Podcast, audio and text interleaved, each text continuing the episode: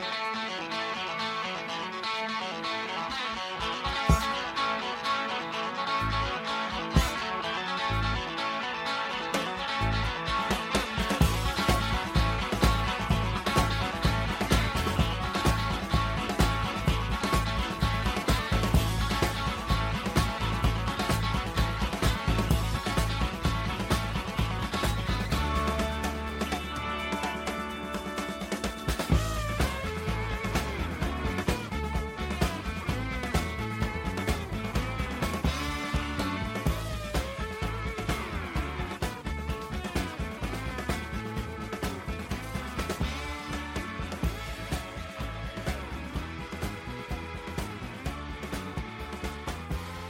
And hello again, everyone. Welcome back to One Patriot Place here on WBLZ Sports. You're on the air with Stephen Murph.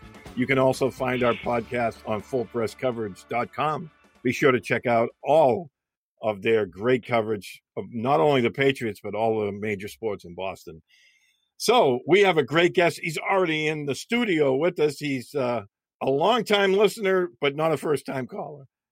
Mark Schofield is joining us now. Mark, I mean, I could sit here for the next 45 minutes and tell you all of the different places that Mark writes for, but granted, he's out there, he's very visible, and uh, but be sure to check him out on uh, SB Nation and uh, Pat's Pulpit and Inside the Pylon, and I'll just leave it at that. Mark, welcome back to the show. What's going on, gentlemen? Great to be with you. Great to uh, get a chance to talk some football. Uh, we did a little bit of uh, you know show before the show. We were talking a little Tom Brady lip readed, so some coronavirus, some Lysol, some disinfectant, some vapid, some hipster stuff. We've been all over the place, so it's going to be a good show. Oh, That's it. Oh my Let's God. talk about talk about some guys who have ADHD that can't stay on topic. Uh, we're all right. over the place we today. The place. Yeah, that's us. But that's anyway. Mark, now now that we have you, you know, a captive audience here on the show. I mean, uh, when it comes to uh, NFL draft and especially the quarterback play, you're always our go-to guy, and um, that's what I wanted to jump right in and talk some quarterbacks because actually I have a question for you, and I know the chances of the Patriots getting Joe Burrow are about as much as I have of becoming the next vice president candidate. So we're not going to worry about Joe or even Tua. But when it comes to the guys after that, the one guy nobody seems to be thinking about is a guy I'd be very interested in, not per se in the 23rd pick, but somewhere in the middle of the draft. I think he's a dynamic football player. I think he's got a lot of versatility. That's Jalen Hurts. And when they're talking about the Patriots, I haven't seen any talk about Jalen Hurts. Yeah, um, and I'm with you on sort of his versatility and what he can bring to a National Football League offense. I mean, you know, when I was studying him to get ready for the Senior Bowl, I thought, look, you know, he, he's an interesting football player. I'm not sure because of the mechanical issues he has. I'm not sure because of some Thank of the you. inconsistencies I've seen with him and how he reads the middle of the field at times that he's going to be able to make that transition. But then, you know, in Mobile, I, I saw a bit of growth from him. You know, not that the sterilized environment of Senior Bowl practices are the be all and end all of a quarterback's evaluation process. But I saw him show the ability to read the middle of the field better. I saw him show the ability to drop in vertical throws. He had a great connection with a bunch of different receivers that week. Um, so I started to sort of open my eyes and revisit how I was feeling about him. And then look, you know, again, the combine and throwing routes against air, a very sterilized environment, but you saw the mechanics start to get cleaned up. You saw a tightness to his throw motion that wasn't there on film. You know, on film when he was playing at Oklahoma, and even dating back to his days at Alabama, he had that real pronounced dip and loop to his mm-hmm. throwing yep. motion. That was tightened up. You watch his throwing session at the combine, it's gone. He's been working on it. Now, whether that sticks or not remains to be seen because remember, how many times do we hear that, oh, Blake Bortles, he's fixed those mechanics, doesn't have that loop anymore, and that every time that week one comes along, he's got that. There it is. Again. It's back. So, you know, it, it's sometimes you are who you are as a passer. And when, you know, you're throwing routes versus air, you can clean it up. But once the guys start coming at you and you're running for your life back there, you revert to muscle memory and that dip and loop comes back. So it remains to be seen whether it sticks or not. But I am sort of impressed with Jalen Hurts. I mean, I've been impressed through him more and more throughout this draft process. And we all know about the person he is, the leader he is, what he meant to Alabama, what he meant to Oklahoma. So you can be certain that when he sat down with teams in Indianapolis, got into those meeting rooms, those hotel suites, he's probably crushed those interview processes. You get him on the whiteboard as he did with Steve Mariucci. It seems to know the game pretty well. And if look, if Tom Brady does come back and they're staring at a situation where he's on the board, say in the third round, I'm certainly not opposed to you, you know, drafting Jalen Hurts and seeing what he can do because he would also bring an athletic element to the position that the Patriots haven't had.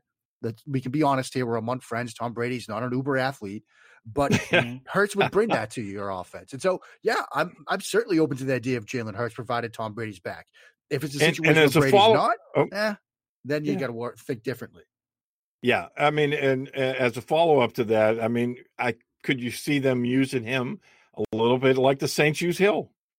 You could certainly see that. I mean, you know, we're, we're moving towards, you know, there are so many different storylines that come out of Indianapolis when when you're out there. I mean, this was my first combine. Um, but the storylines of the CBA, the storylines obviously of Tom Brady, but another sort of storyline that was sort of working its way through, you know, the podium sessions from coaches, from general managers, and even some of the players is this idea of sort of positionless football, right? Where, you know, on the defensive side of the ball, you have a guy like Isaiah Simmons who had, you know, over 100 snaps on the defensive front. He had over 100 snaps at slot corner. He had you know 100 snaps at, or so at, at box safety. He had 13 snaps at boundary corner for crying out loud. The kid can play everywhere. You're seeing that on the offensive side of the ball too, where you've got guys that maybe they fill out a bunch of different receiver positions, or certainly Taysom Hill and what he does. And when you look at Hurts and his athletic profile, we know he's an incredible athlete. You know, he tested very well you know, not just for the quarterback position, but for a football player as well. You look at what he did in the 40 yard dash, and you've got a guy right. that can play the quarterback position, but he can also post a 4.59 40 yard dash. That's giving you a 10 foot broad jump. That's giving you a 35 inch vertical leap. Like that's an athlete. And when you look at Jalen Hurts as a football player, he's somebody that's not afraid as a runner to shy away from contract. He's, you know, people have made this sort of Lamar Jackson comparison to him. I think that's obviously flawed. Lamar's yeah. a home run hitter who wants to make you miss as a ball carrier. Jalen Hurts is almost willing to seek out contact as a ball carrier. And so, yeah, if it's a situation where you have Tom Brady back, but you're trying to like provide a little bit of a different look for the defense, line him up in the wing, put him in the backfield, move him around a little bit. He could certainly provide that role for you as well. Alabama did some of that too. You know, they when the he was in, you know, still with Alabama with Tua, they would have some packages where he was used as a running back or as a slot receiver to give the defense a different look, gives the defense one more thing to think about. So yeah, that that could be a perfect role for him in the NFL to start out. Yeah, Jalen Hurts is the Earl Campbell of uh, running quarterbacks. That's that's what he does. He goes yeah, out there and he, he wants to run you over, knock people down. Man, he really wants to run people over, and you got to respect that. But it's not something that that I'm looking for in a quarterback. I'm sorry, it really right. isn't. I mean, and every time I watch his every time I watch his film, all I can do is is see. You know, Jalen Hurts makes trip to see Dr. David Andrews because he needs um, uh, an operation on his elbow. It's it's God, the mechanics just kill me. Just kill but me. it's it's one of those but, things. That, look, if Brady's back and at 23 mm-hmm. they actually stay there and make that pick, you could see a guy like a Justin Jefferson or Denzel Mims. They could get some wide receiver help. Then mm. you know at 87 maybe you go tight end Trautman or one of the other kids. If you know they don't make any other moves and they're still waiting until 115, that pick in the fourth round, that Hurts is still there. I wouldn't be opposed to that at all. Okay, all right. Well, I can see that. But somebody that you brought up in a in a recent article that that I took a close look at myself was one Nate Stanley. Yep. Why don't you tell our um our our readers, just our listeners, a little bit about Nate and and where they can they can read more about him? Yeah, I mean, I've done some work on it at a bunch of different places, whether it's Big Blue View. Uh, recently did a piece over Touchdown Wire that came out on Monday about the best fits for, you know, the, the was, sort of top 11 quarterbacks or so. And that's where I put Nate Stanley was to New England in terms of a best fit for him. I've got some video work on him as well that I did last summer. Yo, he's interested in that. I was very curious to see how Nate Stanley looked this year because last year he had TJ Hockenson and Noah Fant to throw the football to. And when yep. you've got two tight ends that get drafted in the first round, when it gets to be third and six, you're going to throw to one of those guys no matter what. And I wanted to see how he sort of got away from you know those guys and how he developed that blanket. Yep. Yeah, and I, I made the analogy. I actually brought up um, Indiana Jones and the Last Crusade and that scene when Indiana Brilliant. and his dad, Henry Jones, are on the dirigible. They're trying to get out of Berlin and they're having the discussion about how Sean Connery raised his son. He was like, I taught you self reliance. And I actually thought, like, we might see self reliance from Nate Stanley this year because he doesn't have these two guys to just look to when the going gets tough. And yep. this year, I thought he made some strides as a passer. If you need somebody to throw a bang eight post route, I think he's your guy. He rips that route really well. I, I know his quarterback coach, the guy's working with Tony Racioppi. Um, they're working on, I asked Nate Stanley about this at the combine, what they're working on. They're working on keeping him more vertical as a passer, keeping his feet under him, keeping everything in tight, tightening up that throw in motion.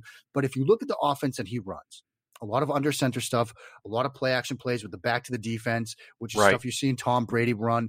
I love seeing when college quarterbacks and quarterback prospects do that because when you have to take your eyes off the defense, even for a split second to make that fake, you're losing valuable time that you can otherwise be using to diagnose what the defense is doing. So it taxes the quarterback from a processing speed standpoint. And we know the emphasis the Patriots put on their quarterbacks and being able to quickly decipher defense and get the ball out. And so I think if it's a situation where again Brady is back and they want to say in the later rounds with some of those picks in the sixth or the seventh, where Nate Stanley might still be available, he's certainly a guy that I think would fit in what New England does. I would love him there. I really would. Yeah. I, w- I would really enjoy him there. I mean, you you you wrote that those articles, and and I went out and I took a look, and I do, and I really like this kid. But I, my quarterback binky this year, and it has been for quite some time, is the Georgia kid Jake Fromm. Um, how do you feel about Jake transitioning to the pro pro game and will would he fit in here? I know you you mocked him up well not mocked him up but you had a, a best fit scenario to chicago i think. Yeah um, but that being said, look, I, I, think there are three situations where Jake Fromm could certainly execute well in the National Football League and do it early in his career. And I think Chicago's one. I, I can't get past that idea for him. I think it would be. I think he could play next year for them, and he'd be an upgrade yeah. over Mitchell Trubisky. But that might speak more to Trubisky than anything else. I think Tennessee would be a good fit for him if they want to sort of hedge against Ryan Tannehill. You know, again, you've got that under center play action, back to the defense type of stuff. And I do think New England. I think Fromm is going to be a, a bit more of a schematic guy that you need the right fit for. He's not overly scheme diverse. You know, he yep. had a bad week in Indianapolis, but part of that is because the stuff we can see, it's not the areas where he's going to excel, right? He doesn't have a powerful arm. He's not a super athlete, so he runs a slow 40. You know, he, he he's throwing session. You can see the ball sort of dip when he starts to push it downfield vertically a bit. Yep. But I guarantee you, when he got into those meeting rooms and he got into those hotel suites and he got on the whiteboard, he knocked it out of the park. He might be he one of the it. best, if not the best quarterback from the neck up, right? Maybe Joe Burrow yep. is probably up there as well. But he was given a ton of re- responsibility at the line of scrimmage. You see him as a freshman making checks, adjusting protections, moving guys around. That continued throughout his entire career. The thing that he does really well, I think, is to diagnose the defense both pre snap and pro snap, post snap, and get the ball out to where it needs to be, which kids is kind of the job, right? And it's obviously yeah. a huge part of what New England does offensively. And so, you know, I think he would be a great fit in New England. I think it wouldn't surprise me if he comes off the board earlier than people expect. Everybody sort of in the, the draft Twitter world is like, ah, I don't know about this kid. He's probably more of a third rounder. He just screams the type of quarterback that the league is going to love. It just takes one team to fall for him. I was on a Titan show a couple of weeks ago before the combine, and they're actually entertaining the idea of drafting him uh, with their pick in the first round, just because Tennessee no doesn't have a ton of needs and. Oh he could be a hedge there. I think they go edge. Mm-hmm. I'm working on a mock right now where, where, they go edge, but it wouldn't surprise me. I think the team is actually going to love this kid. So, you know, I, I think Fromm is going to have an NFL future. And the other thing to remember is he's got a great floor to him. He might not have the ceiling of yep. a Herbert. He might not have the ceiling of an Eason or a Love, but he's got one of the better floors in this class. And NFL decision makers, they are risk averse people. And so if you're looking at a situation where you could draft a Jacob Eason or, or Jordan Love or wait a little mm-hmm. bit, address a different need and like get the nice safe guy that's going to be uh, worst case scenario be your backup for the next 10 years, they'll do that. So I, I think Fromm is going to come off the board, board earlier than people expect. Good stuff. Good, great stuff, Mark. Hey, um, you know, when you're talking about quarterbacks, you also talk about guys who are going to protect them.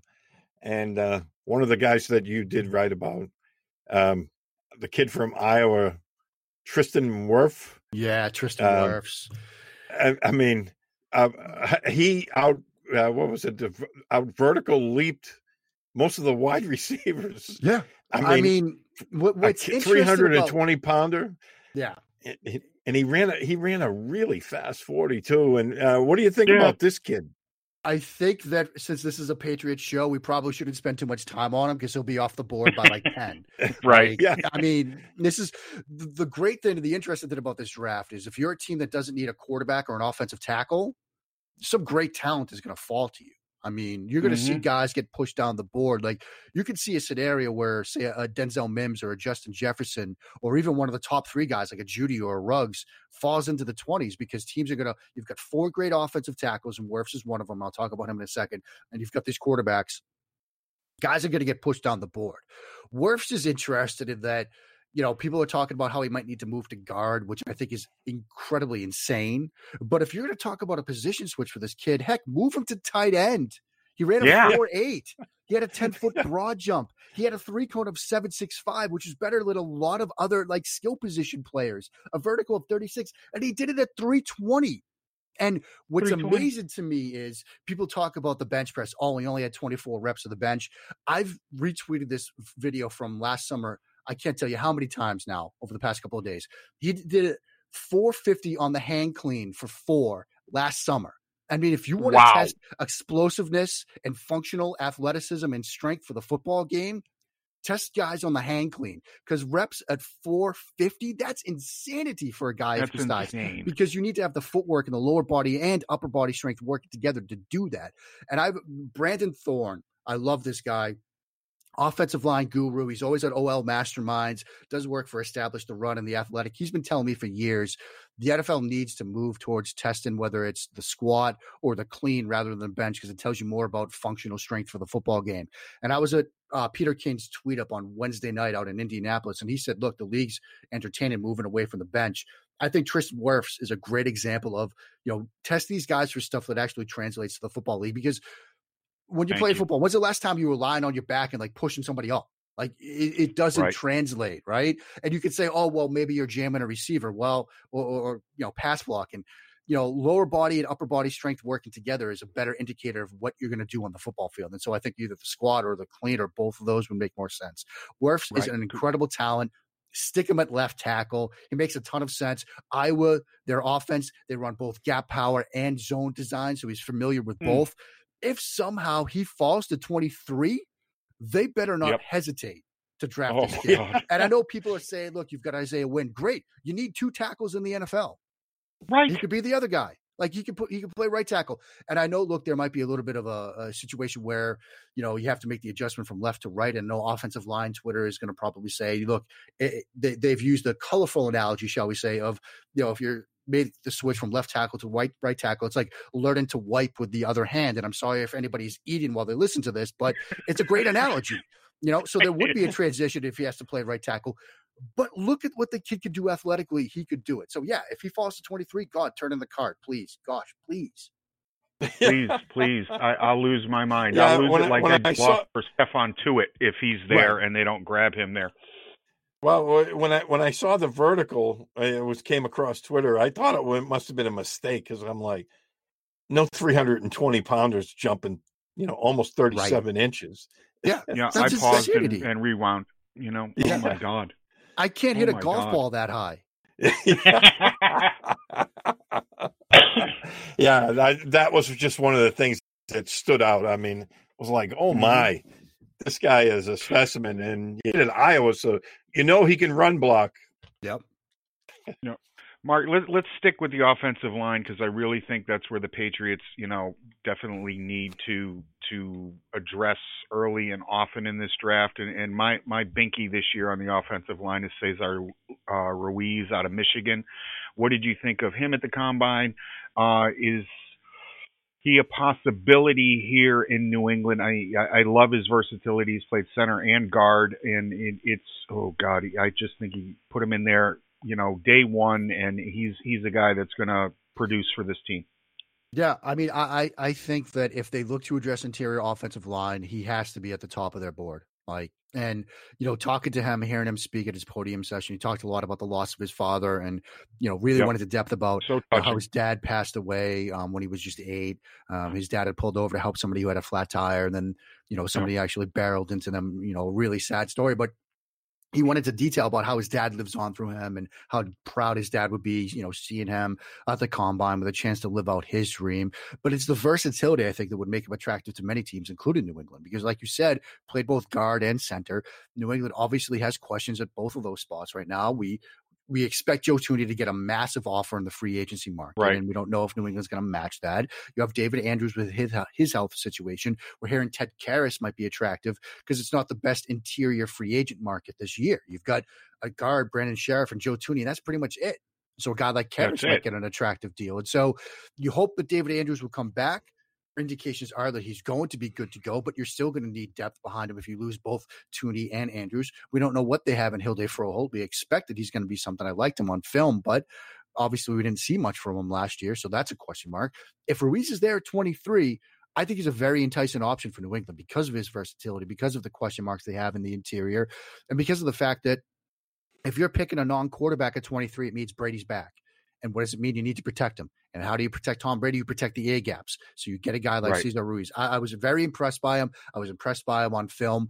You know, he's a guy that's gotten some first round buzz. Um, maybe he falls to the second, but I think if he's on the board at 23, New England doesn't have other pressing needs, he's certainly in play. That's it, and I, I in total agreement that I, a lot of people are saying that that he's a second round talent, but at 23, between 23 and and 33, what what what really is the difference when he fits what you want to do and and can play so many different positions? And we all saw last year what happens when you don't have enough talent depth at those yeah. positions, and it just it just killed Tom and it killed this offense on so many different levels. Man, I would love to see him go that way. A lot of folks are talking um, tight ends, and I'm going to go outside the box here, bud. Um, Chase Claypool, the wide receiver out of Notre Dame, and yeah. he is he he could be the Joker that that that you know I've been wanting since you know forever. Right now, he he can just do it all. What did you think of Chase Claypool, and where is he going to fall in this draft? Well, he might benefit from the fact that this is not the best tight end class. I mean, right. You know, we, we look at like guys like Adam Trautman, who I think is a very good tight end. I don't think he gets into the first round. You know, no. look at some other guys like, you know, you could look at say a player like Albert O and I'm not going to try to pronounce his name because I don't have the pronunciation guide in front of me. But you know, he's a very good tight end. You know, made a splash as a redshirt freshman. You know, playing down in the SEC, but kind of sort of fell off from there. And while he ran like a four, you know, the 40 that he ran was very quick for a tight end. So you wonder, look, he's got some athleticism. Anytime a tight end posts a 4.49 40, you're thinking this could be a matchup guy, 6'5, 258 you know, but still there are question marks about him. Brycen Hopkins, more that move type guy. Cole Kmet mm-hmm. needs to mm-hmm. clean up the block. There's not the well-rounded tight end you want to sort of draft at 23, I think. So, like you said, you might have to think outside of the box. Claypool was fantastic. You know, tested, you know, Kent Lee Platte, who is on Twitter at MathBomb, does his sort of relative athletic scoring. And, you know, it's a scale of 10 out of 10 where you look at all the factors. And as a wide receiver, Chase Claypool had a 10 out of 10. You know, the best yep. score amongst wide receivers because you see the 40 inch vertical, the 10 foot broad jump, the 4 4 3 and the 40. That's great for a wide receiver. Now imagine that at tight end because he measured in 6'4, 238. Like on the lighter yep. side, but somebody that's been asked about playing tight end. He says he's a wide receiver first, but also he's very open about the fact that he's a very versatile player. And even if you just use him as a big slot type guy or a move type tight end, that's a mismatch nightmare waiting to happen. And so I think if you do sort of think outside the box, he would be a good fit for New England, whether it's at 87 or you know maybe they trade back into the second round. I think that would entertain that option. I think you could be that Swiss Army knife type piece that you can move all over the offense. We know the Patriots place a high premium on you know matchups and finding and exploiting advantageous matchups for their offense. And he's a willing blocker. You know, as a wide receiver, you saw him do that. Right. He was willing to do it on the boundary. And the other thing, guys, what does Belichick stress? Three phases, right? He's a special teams ace. He will contribute on day one as a special teamer. And so, yeah, I think that the Patriots must have their eyes on this kid at some point of the draft and for a variety of different roles.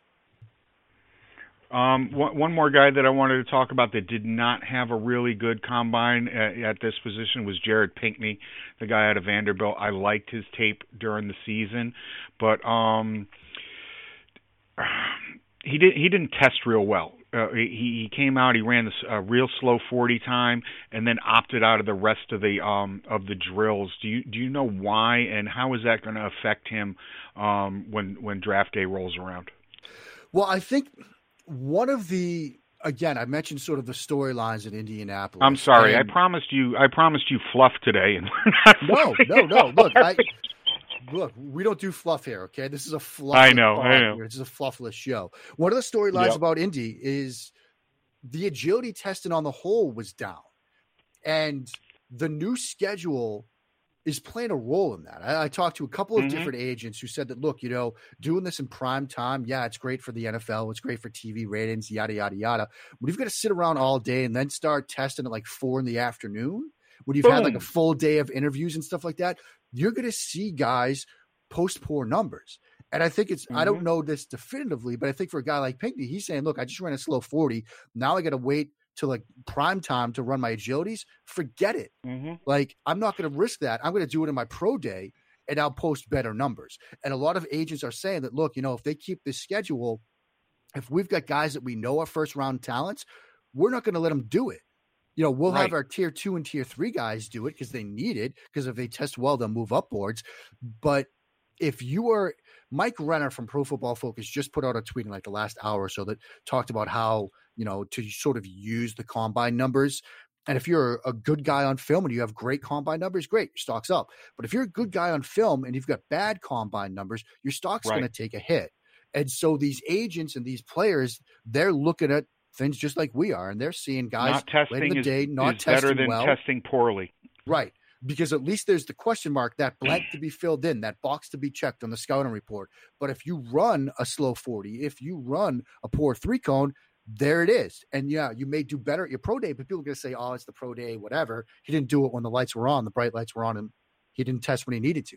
And so you'd rather leave that blank than have that filled in and filled in poorly. I think Pinkney's an, a good a good talent you know, all SEC a year ago at Vanderbilt, that says something about you because again, it's the SEC, it's the conference.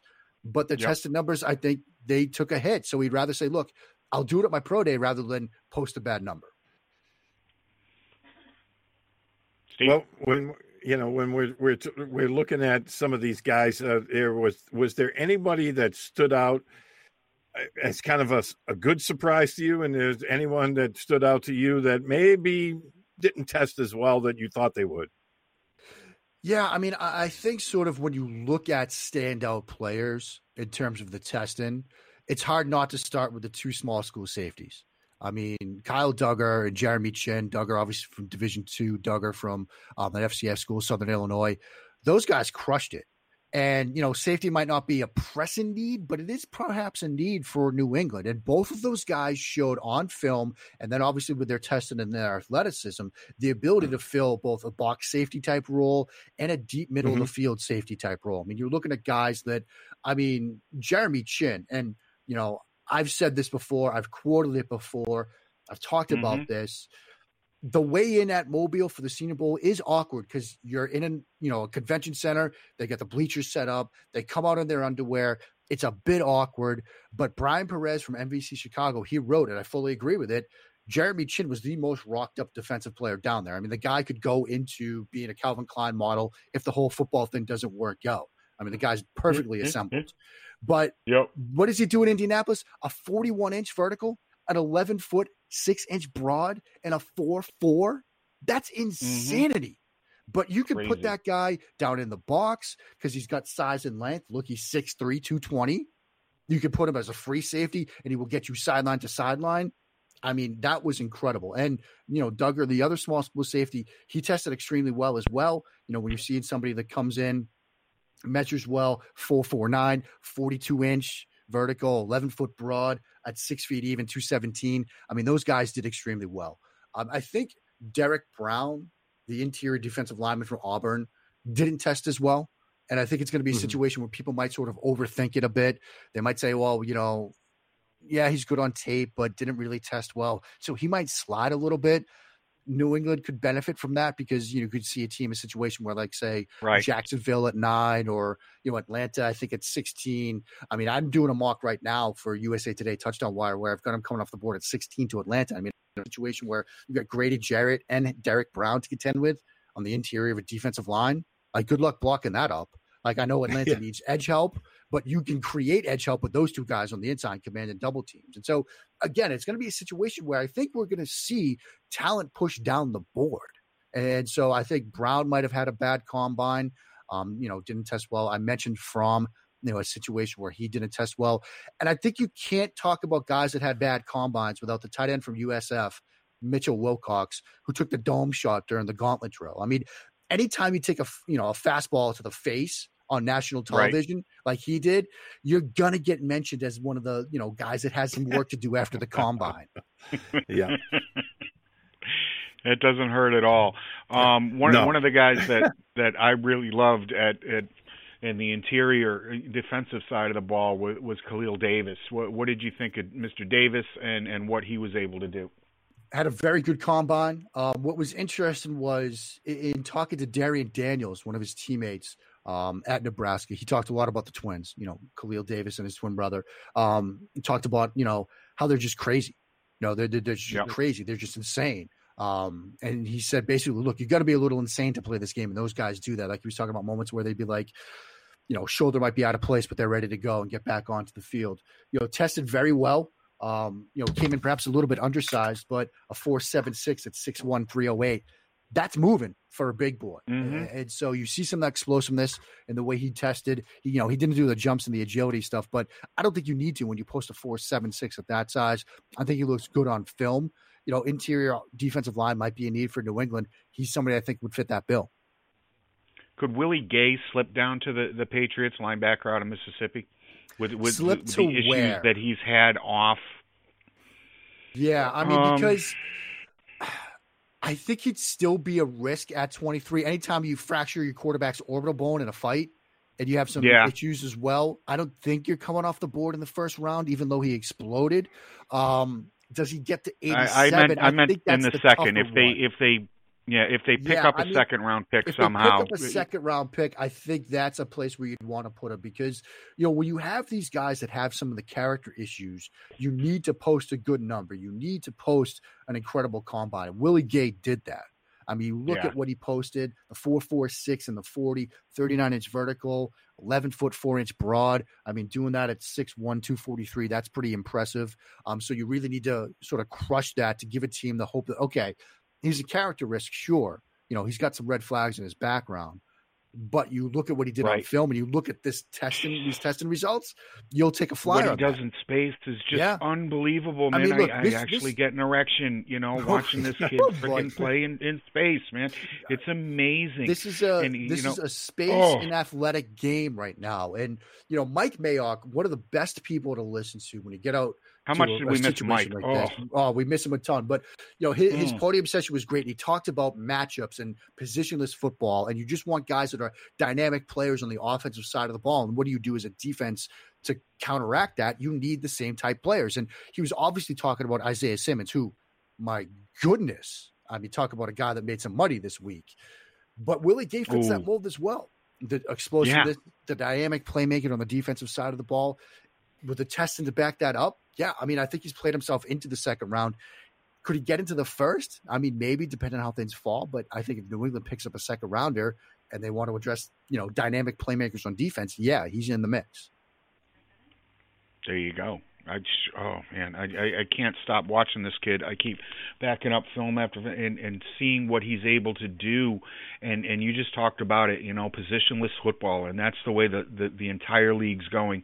And we saw it last year with this defense, and there are definitely holes that that this kid could fill.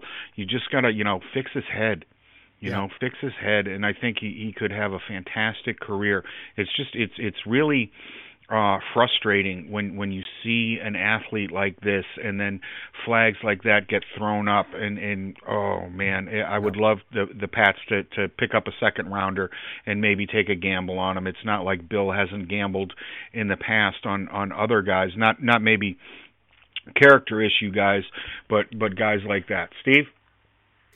You know, one of the guys that uh, Mark that people were talking about that was uh, kind of a faller.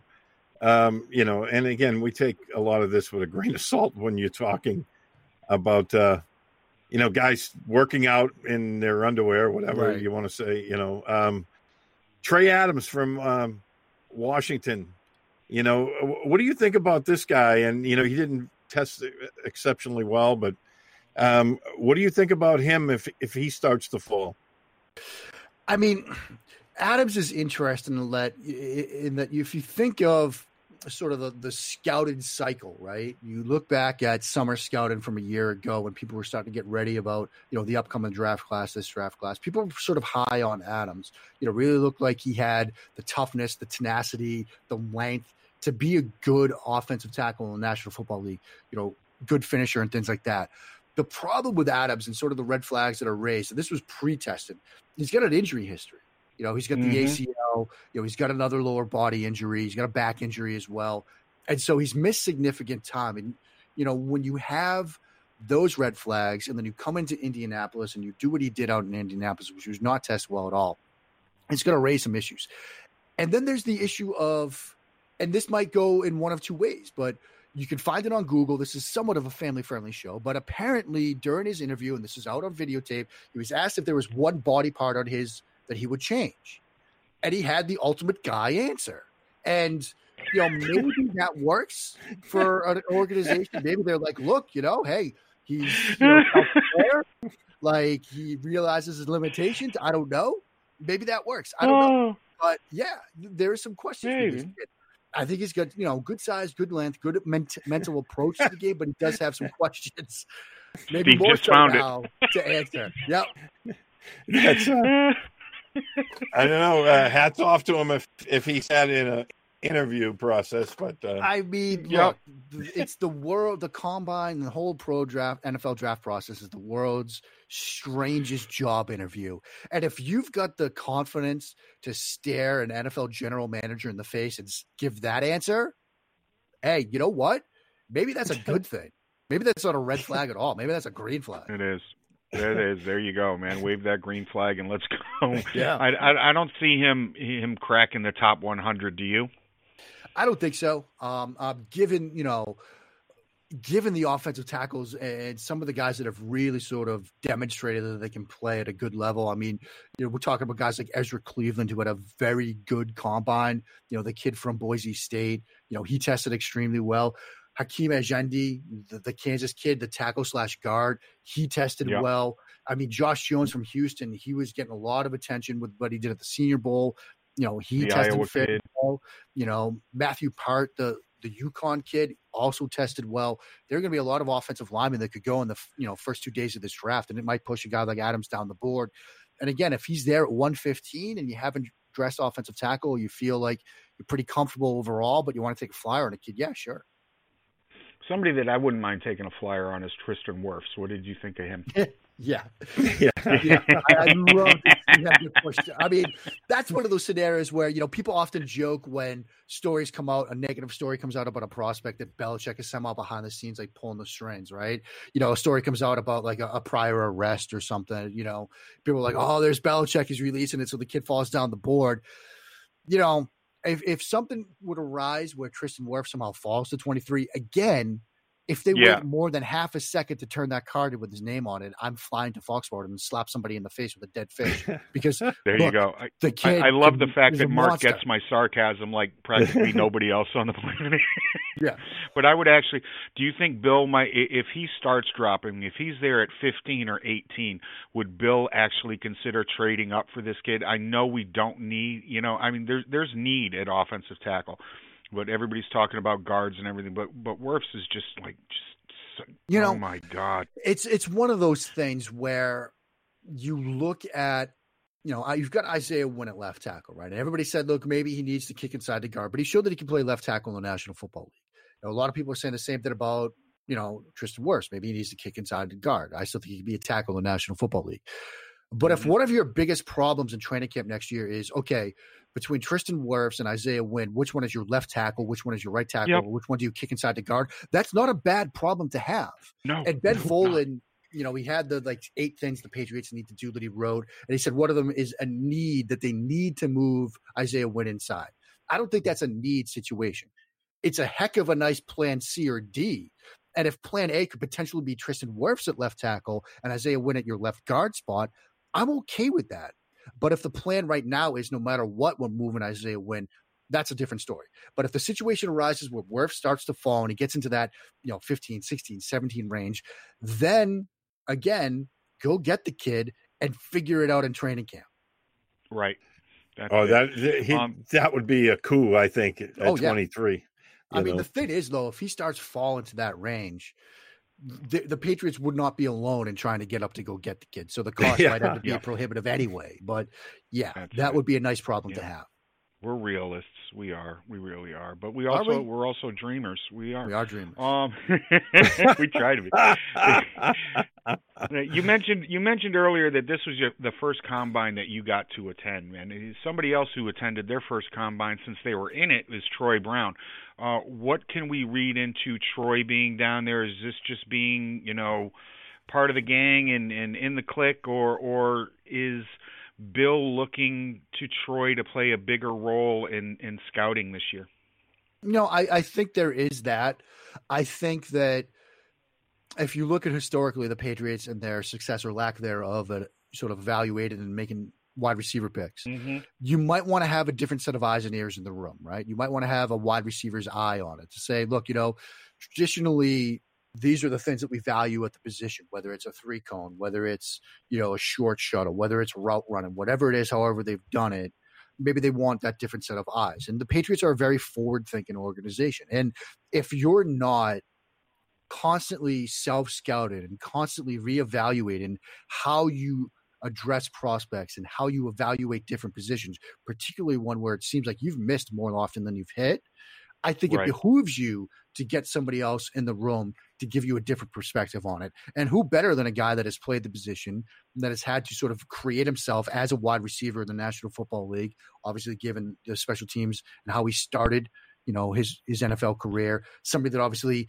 played the defensive back position as well. And so he knows not just as a wide receiver what works, but as a defensive back what works against you. And so I think it makes sense to get him in the room. Does it mean that they're drafting a wide receiver at 23? No but I think it shows some self awareness, similar to say a Trey Adams and his self awareness. Fantastic.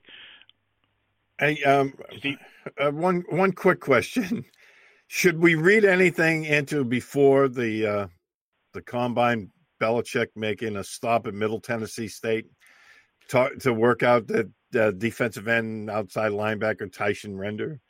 I mean, it, it just shows you the ability, like even though like we just talked about with the wide receiver room, maybe they have missed on wide receivers and they need to sort of reflect on how they address that position and evaluate and scout that position. But one of the things we always talk about when I come on, and you know, smart Patriots fans and people that cover the team know that the Patriots do an incredible job at sort of casting a wide net, both in their pro scouting department and in their college scouting department. I mean, Malcolm Butler, Division two cornerback, for example, comes up and makes one of the best plays, if not the best play in Super Bowl history, and you get, you find him in uh, as an undrafted free agent. And so the idea that Belichick, with most of the team in Indianapolis, would make you know sort of this strange little pit stop down to Middle Tennessee to check out this edge offensive outside linebacker hybrid type player tells you that look, if you're a good football player, the Patriots are going to somehow find a way to find you.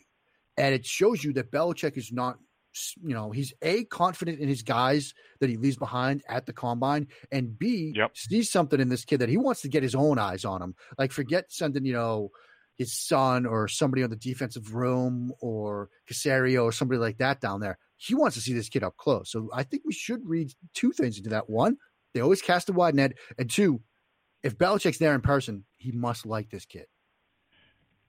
Yeah, I mean, you know, it, it kind of raised a little bit of eyebrows. I mean, yeah, you know, you I see mean, Bill and, on a rainy day all by himself. The the you know down there in uh, Middle in Tennessee working out this kid. Yeah, and they didn't that. publicize that he was going at all, which kind of led me to believe that you know they actually do have some serious interest yeah. in this. I mean, look, they've they've done that before, where you know they've sometimes brought in or at least wor- worked out a veteran, you know, because they, they either like him or they've had some connections with him or his team. And they think, look, look, you know, if we work him out, teams are going to get their eyes on him, right? And so maybe it's another situation where they either know somebody or you know they know somebody on his his representatives. They thought, look, if we work this kid out, you know, eyes are eyeballs are going to get shown his way. Now, if they were just you know, throwing the kid a bone, again, it would probably be somebody not Belichick. The fact that it was Belichick makes me think that there's more to it than just, oh, we're giving the kid a solid. Exactly. Yeah. And, uh, you know, and the coach down there said he worked him out for three hours. So, yeah.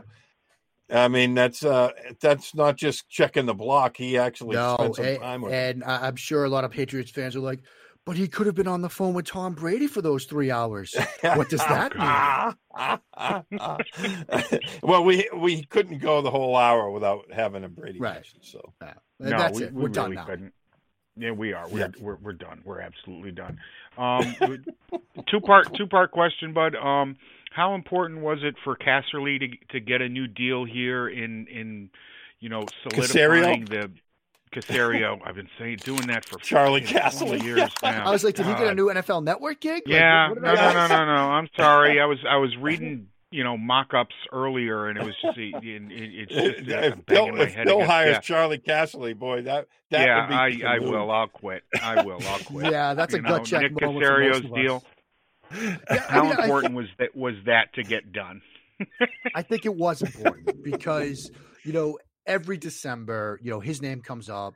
You know, teams that might need a new general manager, teams that might need a new, you know, player personnel department, whatever. Um, his name comes yep. up.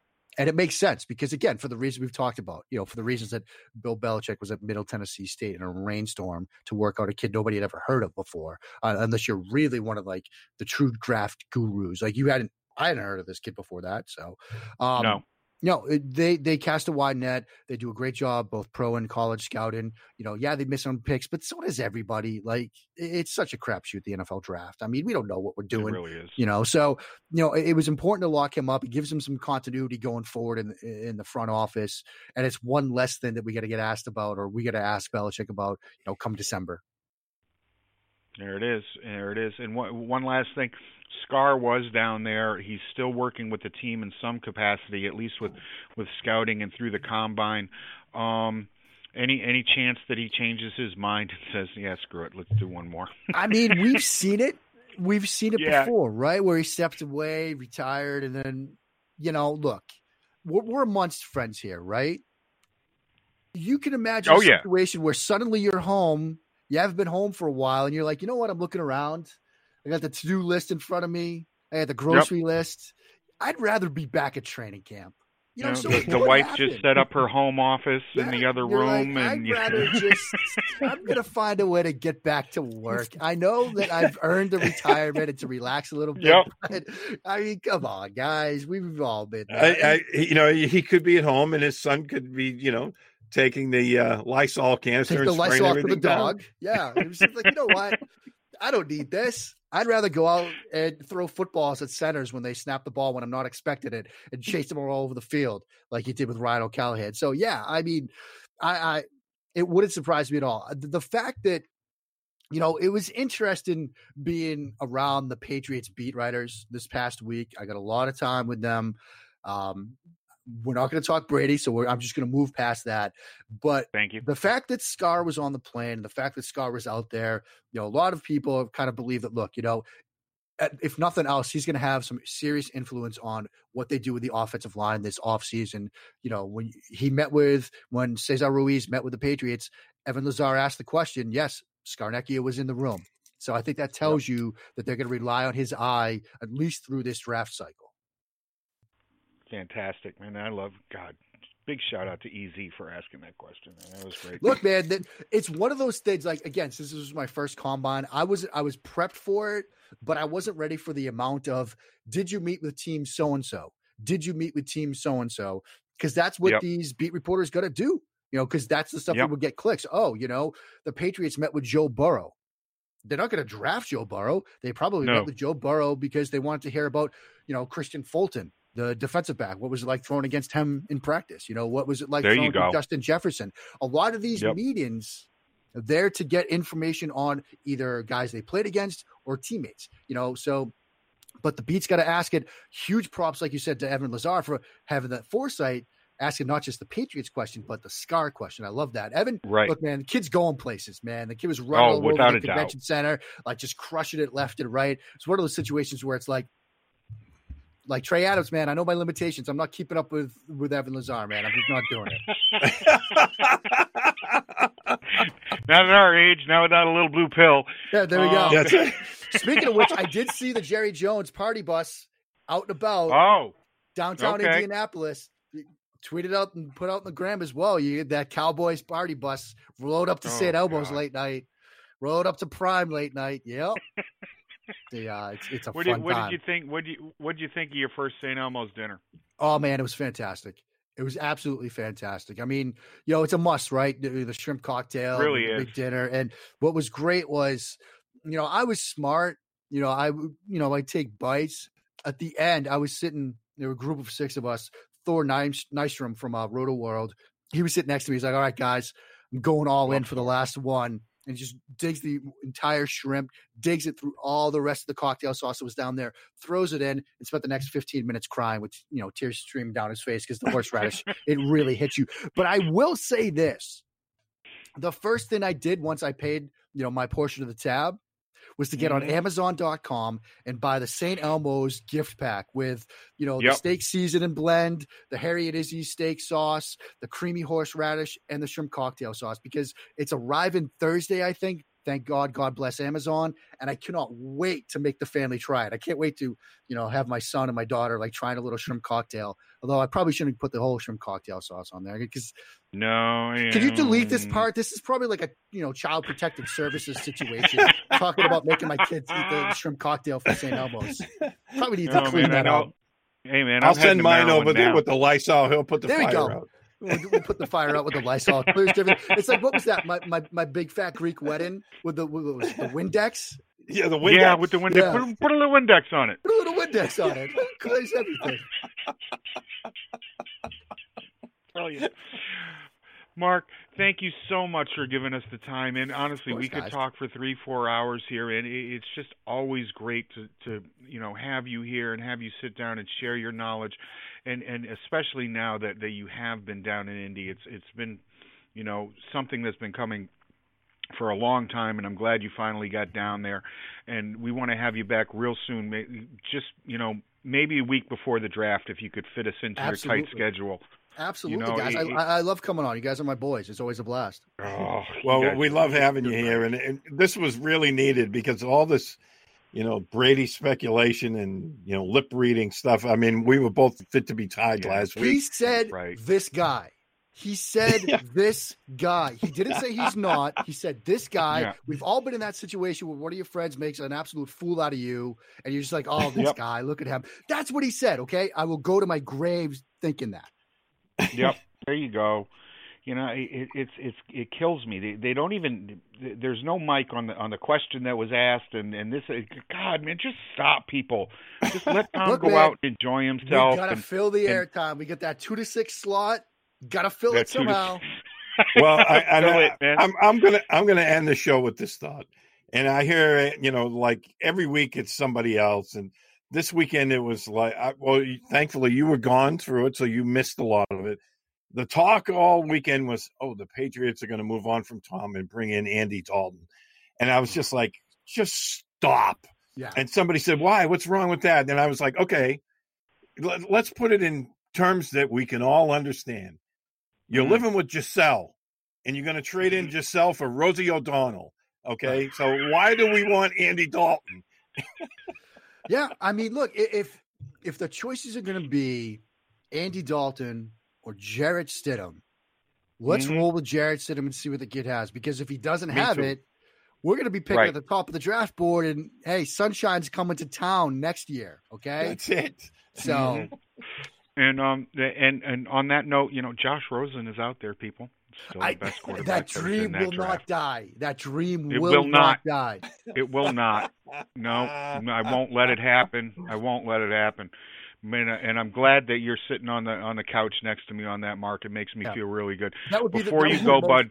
Patriots than ever would be to somehow you know trade like a fourth for Josh mm-hmm. Rosen at this point, and then suddenly it. turns it around in New England. Oh my God, the the rest. I mean, fans of 31 organizations hate us as it is. Right. Imagine what would happen if suddenly the Patriots resurrect Josh Rosen and he's out there, you know, they're making deep playoff runs and they win a Super Bowl with Josh Rosen. Oh my yep. goodness! As, I, as I tweeted out the other day, man, we have we we, we have the technology. We can we can build them better, stronger, faster. Yes, we, bring me Josh Rosen right now. Oh, before you split, Bud, tell tell people just a smattering of where they can read you, where they can follow you on social media. Because I, I honestly, Bud, I can't keep up anymore. Neither can I, buddy. I have no idea where I'm hired at this point. Signing contracts, what? Um, easiest way is Twitter because that reminds me as well what I have to do each day. Um, at Mark Schofield mm-hmm. on Twitter. Um, Inside the Pylon, Pro Football Weekly, Matt Waldman's rookie scouting portfolio, three SB Nation websites, Big Blue View, Bleeding Green Nation, Pat's Pulpit, and now USA Today Touchdown Wire. Um, reunited there with my go. Doug Farrar. I'm um, going to be doing some stuff over there. We got winners and losers from the combine that's up. We've got 11 quarterback draft fits that's up. We've got my first post combine mock draft where, yes, friends, the Patriots trade out of 23. I'm just prepping you for that right now. They trade out of it 23. But Indianapolis They've got picks at 34 and 44. I think that's a very convenient trade partner. So I'm just floating that one out there. Indianapolis Two comes up. And a, they grab. Yep. Yeah. They grab Two Jordan thirds Love. and a first in 2025. Out. That's what they're trading out for yeah. right now, and, folks. And it's like some backup long snapper or something, but it gives them something to talk about. Who's who's still doing a hitch in the Navy? Yeah, yes. when he gets back from the Gulf, he'll be ready.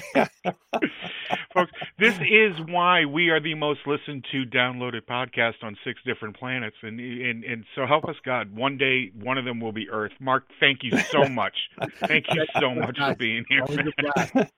hey, thanks again, Mark. Thanks, guys. All oh right, with that, I think I think we've hit on all the high points today. So let's put a bow on this. We want to thank everyone for listening we want to thank everyone for uh, being there for us always, and obviously thanks to Mark Schofield. Great stuff from Mark today. That was really awesome, and it was very oh needed. And I, I think both of us were we needed to talk really football stuff. Oh my God, man! We just sat here and we put our, our, our families through this every year when we were um when the combine comes around and now the wife's got to put up with it in prime time and shit and she's just you know amazing and so we want to thank our families too because usually we can do this shit during the day but we That's can't. right. but no we've just been bleeding for this and bleeding for this and just so sick of the garbage. It's just so great to sit with somebody that can talk football with you and and is is not about rumor mills and and and body language reading and and you know lip, reading, reading and whatever Fuck me, man. Fuck me, purple. Oh, all right. So, so we'll be back next week. Um, we already have our guests lined up, don't we?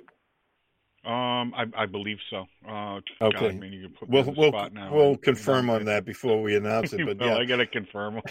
no, no, no, no. Danny Picard's going to join us next week. That that'll be. he is jo- okay. He is confirmed. Yep, Danny yeah. has confirmed for for next week. I just remembered that. So you know, we'll we'll talk some Patriots, and of course, then I'll just shut up and let Steve and, and Danny talk about the Bruins for forty five more minutes.